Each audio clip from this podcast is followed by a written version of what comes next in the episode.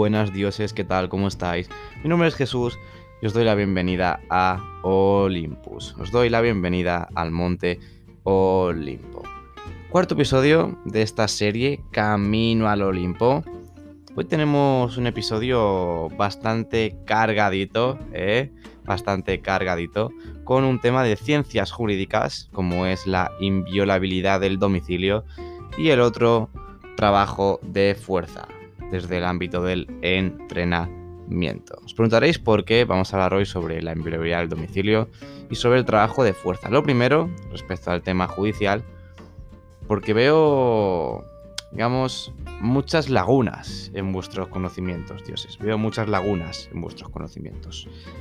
Y a veces nos liamos ¿eh? y no sabemos muy bien qué decir o, o, qué pensar cuando vemos a un policía entrando en una casa, no sabemos si eso es legal o es ilegal, qué hace falta para que un policía pueda entrar en mi casa, cuándo le puedo negar la entrada a un policía.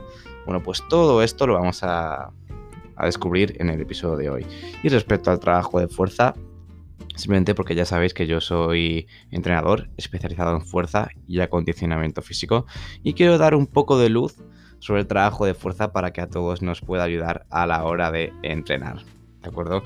Vamos a hablar sobre la diferencia, lo primero, entre fuerza y hipertrofia, que esto sí que genera mogollón de dudas y mogollón de controversia, pero no solo a nivel, digamos, básico, sino entre los entrenadores a veces también nos genera un poco de, de duda de, pero qué rango de repeticiones y con cuánta carga paso de trabajar fuerza hipertrofia. Bueno, pues eso lo vamos a, a, ver hoy también. Y bueno, los tipos de fuerza que hay, cómo puedo trabajar cada tipo de fuerza, con qué porcentaje de carga y demás. ¿De acuerdo?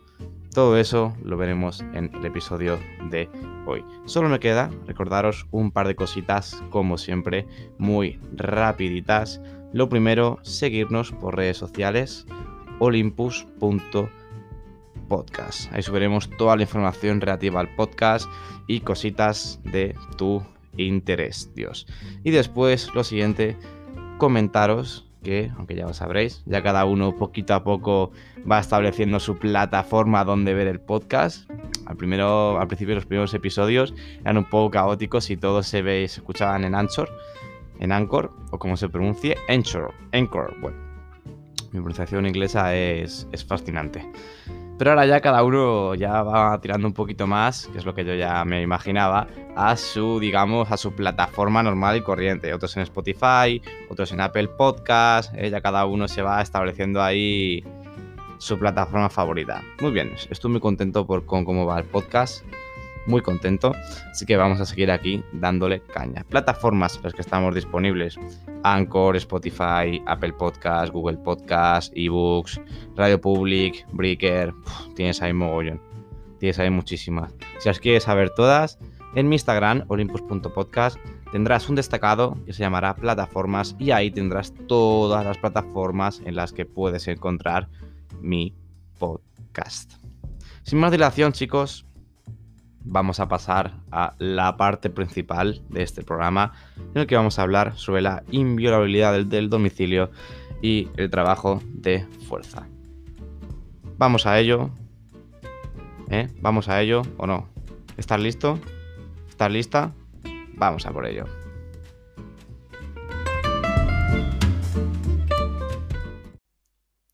Inviolabilidad del domicilio. ¿A qué nos referimos, dioses? Cuando hacemos alusión a nuestro derecho de inviolabilidad de nuestro domicilio. Veréis, aquí en España tenemos un librito que se llama Constitución Española. en ese librito vienen recogidos todos los derechos, libertades, deberes, obligaciones que tenemos todos los ciudadanos españoles. ¿De acuerdo?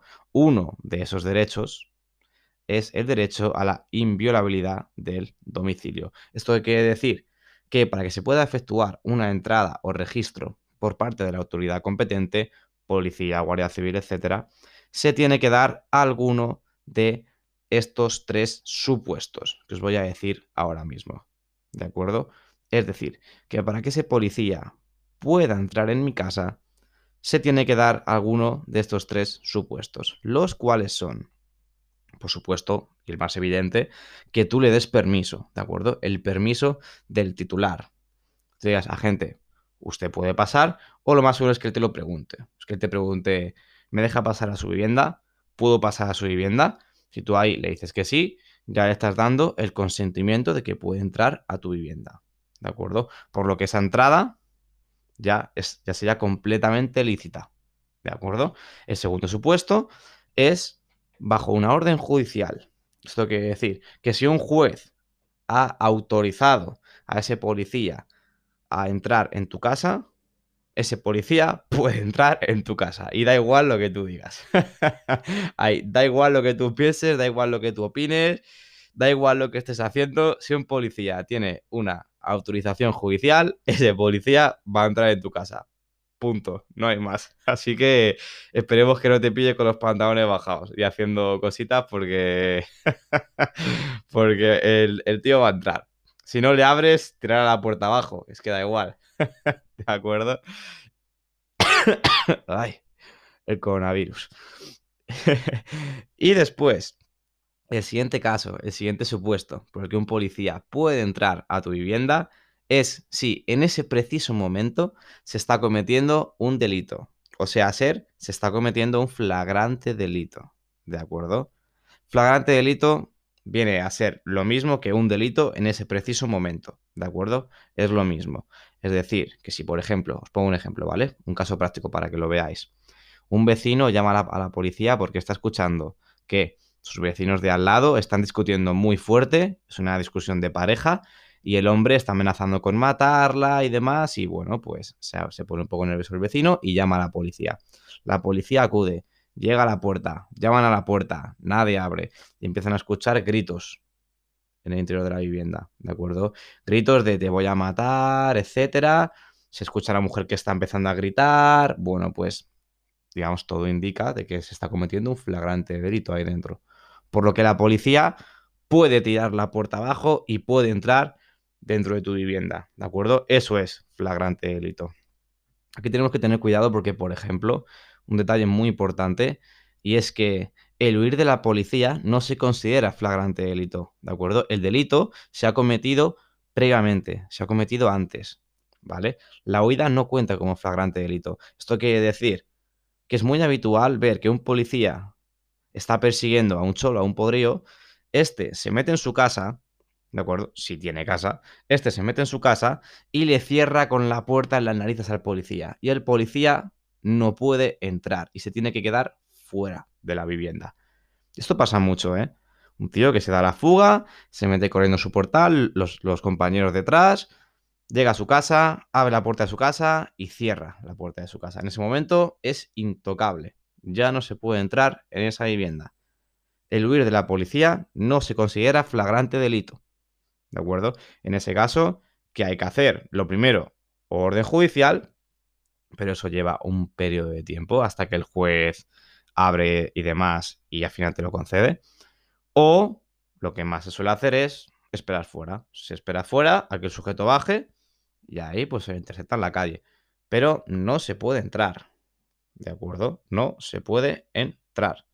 Si ese policía, en cuanto le cierran la puerta en las narices, le mete un patadón a la puerta, la revienta y entra adentro, puede que al tío te lo lleves abrochado ese día. Pero ya te digo yo que si en tener abrochado vas a ser tú. Porque el juez te va a meter caña.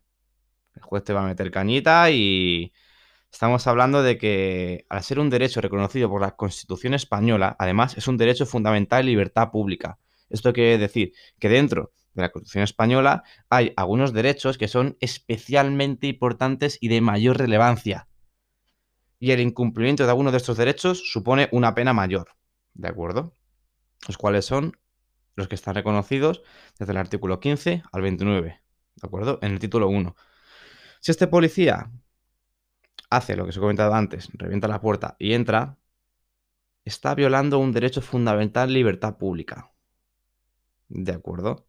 Ya no solo es que esté incumpliendo un derecho reconocido en la Constitución española. Es que además es un derecho fundamental libertad pública. Por lo que ese funcionario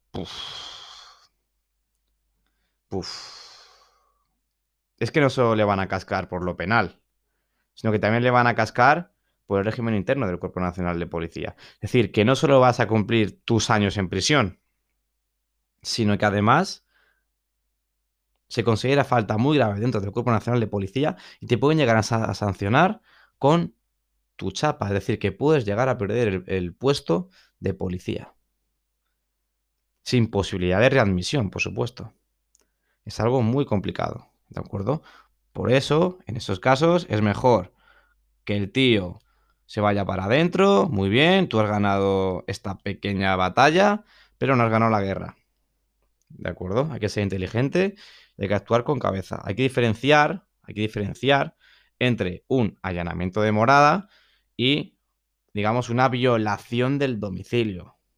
¿De acuerdo? El allanamiento de morada lo da cualquier persona que entra en el domicilio de otra persona sin su consentimiento. ¿De acuerdo? Es decir, yo, yo Zeus, voy por la calle, le meto una patada a una puerta y entro dentro, yo estoy cometiendo allanamiento de morada. ¿De acuerdo? Con toda esa gente que está dentro de la casa, pero caballero, usted caza aquí. Caballero, no, tíos. Bueno, ahí empezamos a discutir, no sé qué, yo no, yo no me quiero ir. Eso es un allanamiento de morada, ¿de acuerdo? Que ya después veremos que dentro del Código Penal está recogido, pues, o el tipo normal o el tipo agraviado. El tipo normal se puede condenar de seis meses a dos años y el tipo agraviado de un año a cuatro, ¿de acuerdo? Pero, allanamiento de morada, quedaros con que lo hacen las personas normales y corrientes, ¿ok? La violación del domicilio, ¿vale? La violación del domicilio, que está condenado con mayor pena en el Código Penal y además, aparte de lo que os he dicho, en el régimen interno de Nacional de Policía es una falta muy grave, solo lo pueden cometer las autoridades. ¿De acuerdo? Solo pueden cometer las autoridades. No es lo mismo allanamiento de morada que violación del domicilio. O sea, son, son dos delitos distintos. ¿De acuerdo, chicos? Quedaros con eso a fuego, que es muy importante. Tú que eres una persona normal y corriente, que no eres un policía, no puedes cometer el delito de violación del domicilio. O sea, cometerías allanamiento de morada. ¿De acuerdo? Ya después, o tipo normal o tipo agraviado. El tipo agraviado, para que lo sepáis, es el normal más, más un agravante. El agravante es que lo cometas con violencia con intimidación. ¿De acuerdo? Eso sería el tipo agraviado del allanamiento de morada. Hay una cosa muy curiosa que te puede pasar. Si de repente estás en tu casa y y un policía tira la puerta abajo y estás tú dentro. Imaginémonos, imaginémonos, madre mía. Vaya palabreja, ¿eh? En un momento acaba de soltar. Bueno. Imagínate, estás tú ahí entrenando, haciendo ahí tu press de banca a repeticiones y de repente entra la policía por la puerta. Bueno, ya, eh, el entrenamiento te lo ha cortado. Pero ¿qué entrenamiento estabas haciendo? ¿Estabas trabajando la fuerza? ¿Estabas trabajando la hipertrofia? Si estabas trabajando la fuerza, ¿qué tipo de fuerza estabas trabajando? Trabajo de fuerza. Lo primero, diferenciar, lo más importante, entre fuerza e hipertrofia. ¿De acuerdo? ¿A qué nos referimos cuando hablamos de fuerza? ¿Y a qué nos referimos cuando hablamos de hipertrofia? Muy básico, sencillo, de primero de carrera. Hipertrofia, aumentar el, aumentar el volumen de ese músculo, aumentar el tamaño de ese músculo. Fuerza, aumentar la fuerza de ese músculo, aumentar la funcionalidad de ese músculo. La hipertrofia no es funcional. La fuerza sí es funcional. Aquí me vendrán algunos ya, pero a mayor volumen muscular, mayor protección de la articulación, sí, pero es que lo que más te va a dar la protección no es tanto la hipertrofia y el volumen, sino como la fuerza de ese músculo como la fuerza que tenga ese músculo, ¿de acuerdo?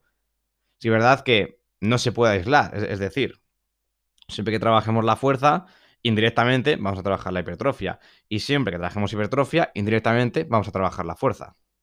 ¿De acuerdo? Esto es importante.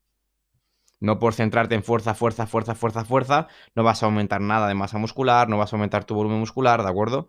siempre van una de la mano de la otra, solo que le podemos dar en la sesión más importancia a una o más importancia a otra. ¿De acuerdo?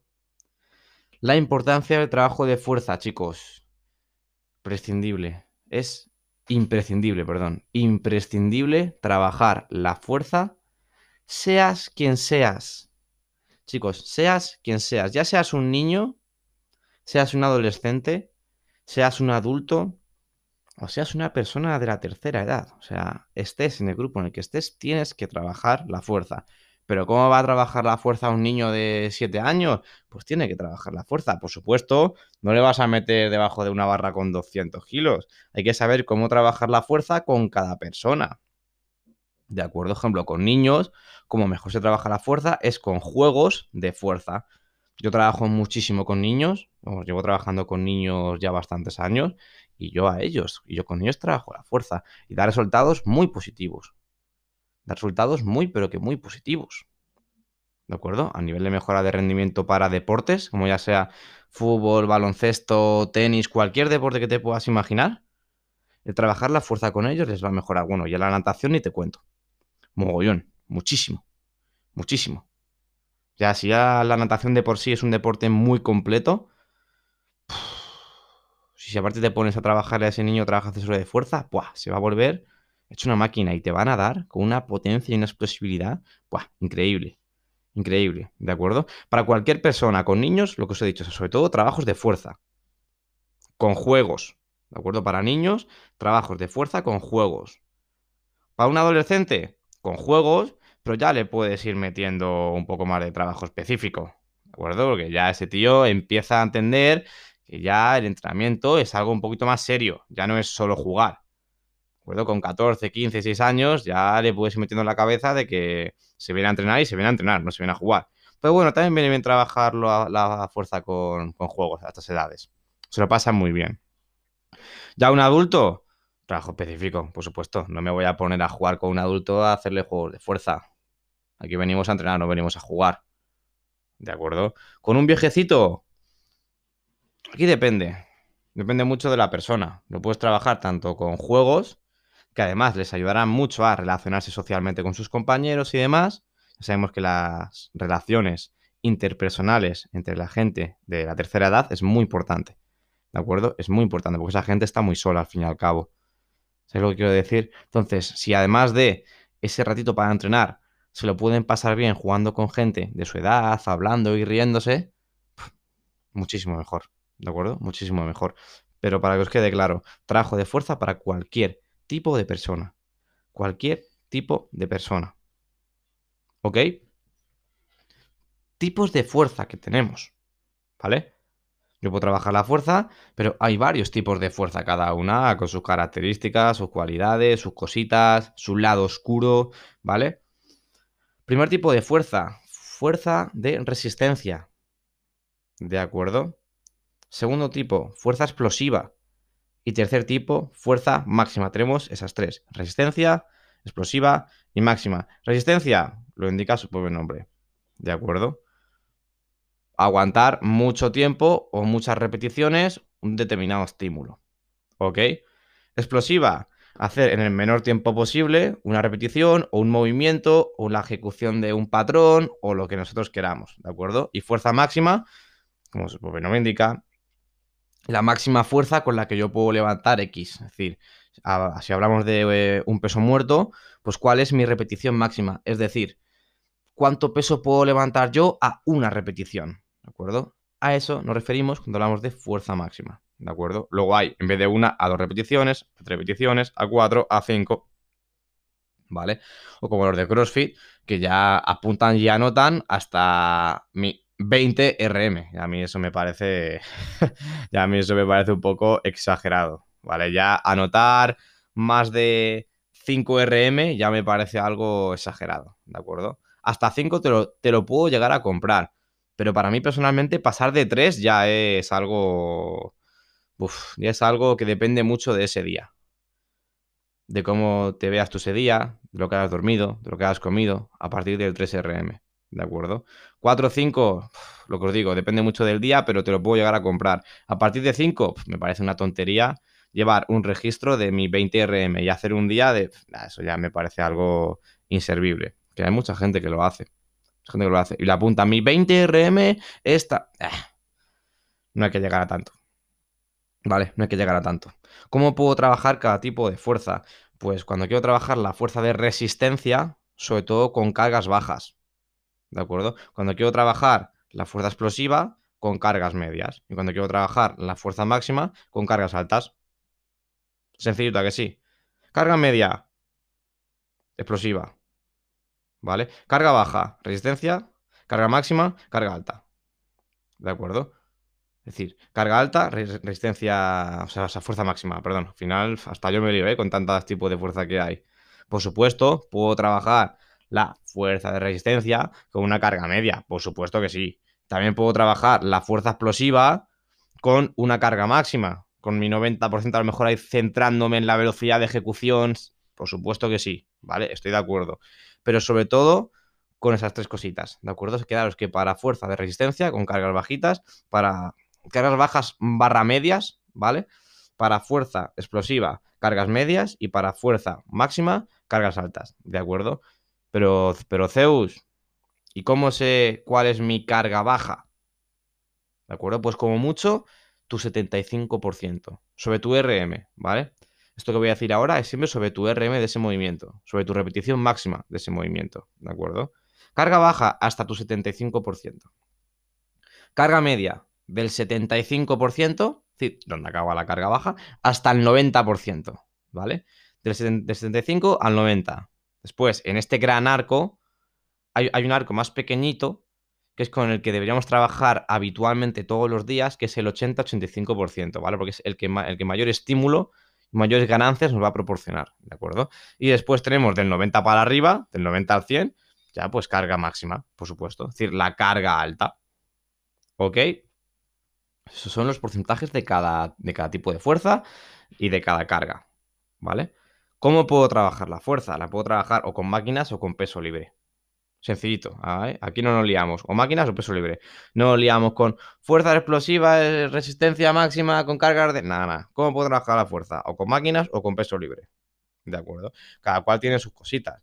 Si trabajo la fuerza con máquinas, ya sé, y ya sé de antemano, que es algo que es mucho menos técnico, es decir, que hay menos posibilidad de lesión, pero a su vez es algo mucho menos completo. Es decir, no voy a mejorar tanto, ni voy a ganar tanto, ni voy a desarrollar tanto como si trabajo con el peso libre, ¿de acuerdo? Si trabajo con el peso libre, sé que es un trabajo mucho más completo, de fuerza y de todo. Propiocepción, equilibrio, tu, tu. ¿vale? De musculaturas sinergistas, mogollón, ¿vale? Mogollón de cositas. Un trabajo mucho más completo con el, con el peso libre. Pero, en contraposición, es un trabajo mucho más técnico, ¿de acuerdo? Por lo que hay mayor probabilidad de lección. Pero repito, el que un movimiento sea más técnico que otro no nos tiene que impedir empezar a trabajar con peso libre, ¿de acuerdo? Si es más técnico, pues aprende la técnica. Es así de sencillo. No, es que tengo miedo a lesionarme, pues aprende la técnica. Contrata a un entrenador o acude a una clase y que te enseñe la técnica. Pero da el paso y deja las máquinas, ¿de acuerdo? Y deja las máquinas, porque es un trabajo. A ver, yo aquí soy un poco, entre comillas, nazi con el, trabajo en máquinas, ¿vale? Yo trabajo en máquinas, lo veo bien, con un trabajo accesorio. ¿De acuerdo? Un trabajo, escúchame atentamente, accesorio. Un trabajo accesorio o para una rehabilitación. No os puede venir bien las máquinas, pero todo lo que se pase de esos dos, yo para qué quiero trabajar con una máquina. Te tengo la posibilidad de trabajar con una barra, con un peso libre, con una mancuerna, que va a proporcionar muchísimas más ganancias. Entonces, ¿para qué voy a trabajar con la máquina? Porque es más cómodo, porque es más fácil. Prefiero enseñarte la técnica yo como entrenador, a ti que eres mi entrenado. Aunque tarde más de enseñarte la técnica y ese tiempo lo podríamos dedicar a trabajar la fuerza de una máquina, pero en un futuro me lo vas a agradecer, porque vas a conocer la técnica de ese movimiento y vas a mejorar el triple. ¿De acuerdo? trabajo de máquinas como trabajo accesorio, bajo mi punto de vista, ¿vale? Como trabajo accesorio o como trabajo de rehabilitación. Pero como parte principal, como, como parte principal de la sesión, peso libre. ¿De acuerdo? Peso libre. Si me pongo con el peso libre, puedo trabajar la fuerza de muchas formas, con una mancuerna, con una barra, etc. Lo más común, lo más tal es trabajarlo con una barra, ¿de acuerdo? Y cuando estoy con esa barra, pues puedo hacer o una, digamos, me puedo acercar a una disciplina deportiva específica o puedo hacer ejercicios básicos, ¿De acuerdo? Los básicos son una muy buena opción para trabajar la fuerza. Mucha gente solo entrena básicos, para que os hagáis la idea. Mucha gente solo entrena básicos. Tú le preguntas, yo solo vengo a hacer básicos. Y está perfecto. Y está perfecto. ¿Ok? Porque con los básicos metes tirón, empuje, pierna, cadena posterior y cadena anterior. ¿Sabes? Que lo estás metiendo todo. Está perfecto. ¿De acuerdo? En los básicos nos encontramos tales como el peso muerto, el press de banca, la sentadilla y yo también metería las dominadas. Fíjate lo que te digo. Aquí hay gente que me va a apoyar y gente que no me va a apoyar, pero para mí sí es un básico. Porque si solo dejamos como básicos el peso muerto, el press de banca y la sentadilla, ¿de acuerdo? Hay un patrón de movimiento que no estoy trabajando. ¿De acuerdo? Yo con mi tren superior puedo hacer dos movimientos que son tirón y empuje. ¿De acuerdo? Con el press de banca hago empuje. Pero... ¿Y el tirón? No lo hago. Si solo meto como básicos peso muerto, press de banca y sentadilla, ya no son básicos. Ya no estoy trabajando, o sea, me falta uno, ya no estoy trabajando lo más básico que puedo hacer, que es tirar y empujar. Me falta un ejercicio. Y aquí el ejercicio estrella de tirón es la dominada. ¿De acuerdo? El ejercicio estrella de tirón es la dominada. ¿Cuál es el estrella de empuje? Para mí, flexiones. Para, mí las flexiones es el ejercicio estrella de empuje, aunque para otros será el pre de banca o será un push press, ¿de acuerdo? Pero para mí son las flexiones, es decir, son los fondos. ¿Ok? básicos. En la teoría 3, pero yo diría que 4.